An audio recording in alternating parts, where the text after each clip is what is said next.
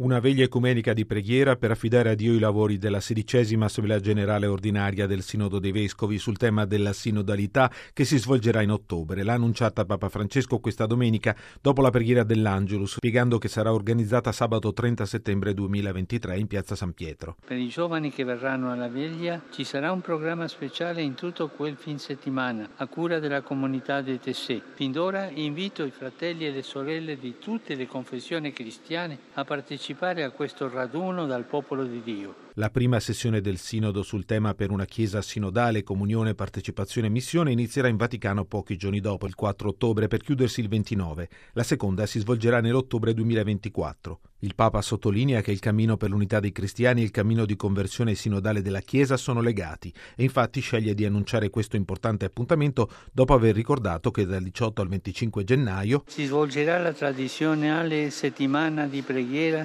per l'unità dei cristiani. Il tema di quest'anno è tratto dal profeta Isaia. Imparate a fare il bene, cercate la giustizia. Ringraziamo il Signore che con fedeltà e pazienza guida il suo popolo verso la piena comunione e chiediamo allo Spirito Santo di illuminarci e sostenerci con i suoi doni.